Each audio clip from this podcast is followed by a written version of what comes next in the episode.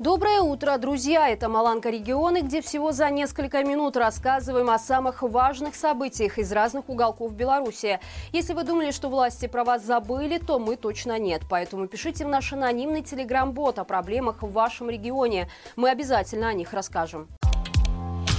В Гомельской области закроется как минимум две трети агроусадеб. Такой прогноз дают специалисты из-за проводимой чиновниками обязательной перерегистрации бизнеса. По информации Реческого райисполкома, на данный момент в области из 134 действующих агроусадеб только 33 получили разрешение на дальнейшую деятельность.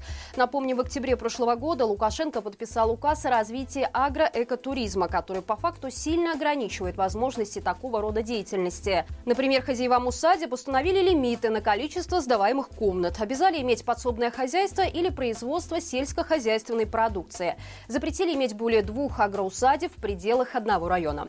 Очевидно, что для многих новые требования стали непреодолимым препятствием. Несмотря на то, что в Гомельской области агроэкотуризм так и не успел широко развиться, за прошлый год, по данным Белстата, такую форму отдыха выбрало 46 тысяч человек. Но на данный момент специализированные сайты переполнены объявлениями по продаже агроусадеб. То, что раньше было действующим бизнесом, сегодня можно купить за сумму от 400 тысяч рублей или обменять на квартиру в Минске. Правительство поручило перевести весь городской общественный транспорт Жодина на электротягу. Об этом сообщает пресс-служба Минэнерго с пометкой, что проект уже реализуется. Сейчас задача ведомства выполнить работу по реконструкции электросетей, чтобы обеспечить необходимые мощности зарядных станций для электротранспорта. Планируется, что проект будет полностью реализован до 2026 года. Самое интересное, что именно жители Жодина и соседнего Борисова регулярно жалуются на состояние транспорта транспорта в своих городах. Как подтверждение их словам, недавно в городе прямо на маршруте загорелся автобус. Даже новый директор местного автопарка номер 18 обрисовал три основные проблемы своего предприятия.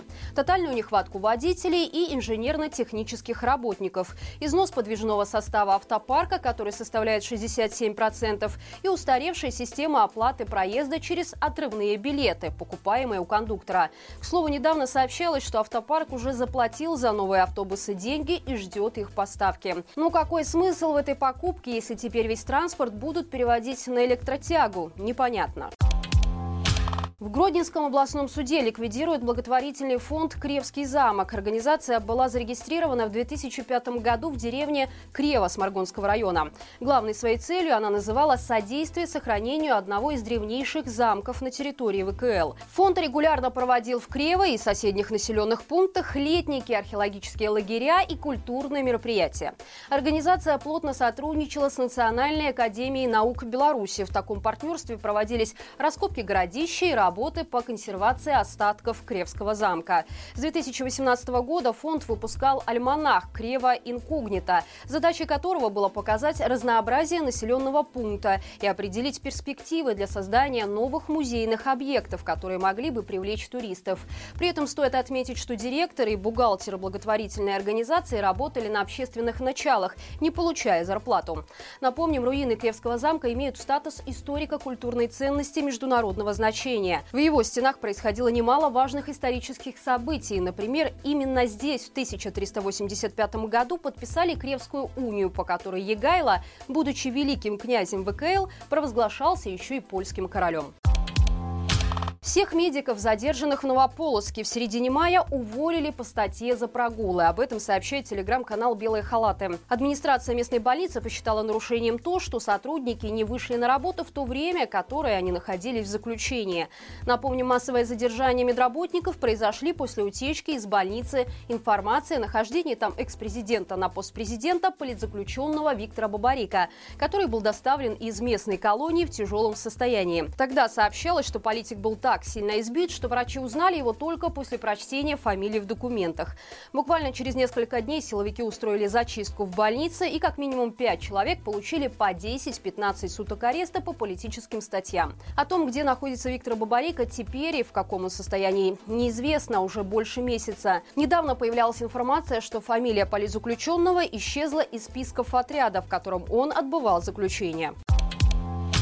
Белорусские пограничники решили продолжить свой странный кулинарный юмор на границе. Получив резкий ответ на предложение о борще, теперь они зовут украинских коллег на сала. В сети появилось видео опустевшего погранперехода, на котором из динамиков доносится ласковый женский голос, говорящий по-украински.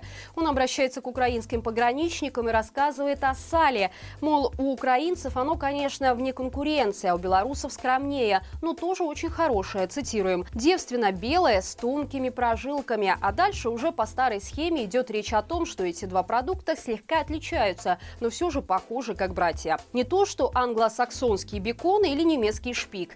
Место вывода женский голос предупреждает, что скоро в Украине нечем будет кормить свиней, поэтому и сала не будет. И вот тогда придет время перейти на белорусскую сторону и попробовать сало по-белорусски.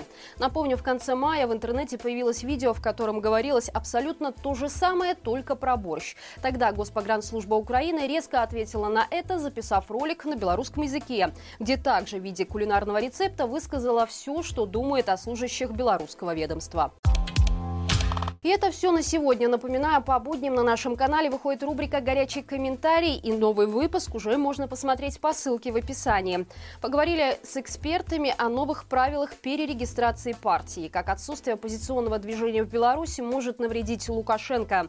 Не забывайте также про лайки, комментарии и подписку. Именно благодаря вашей активности нас видит большее число зрителей. До встречи завтра и живи Беларусь!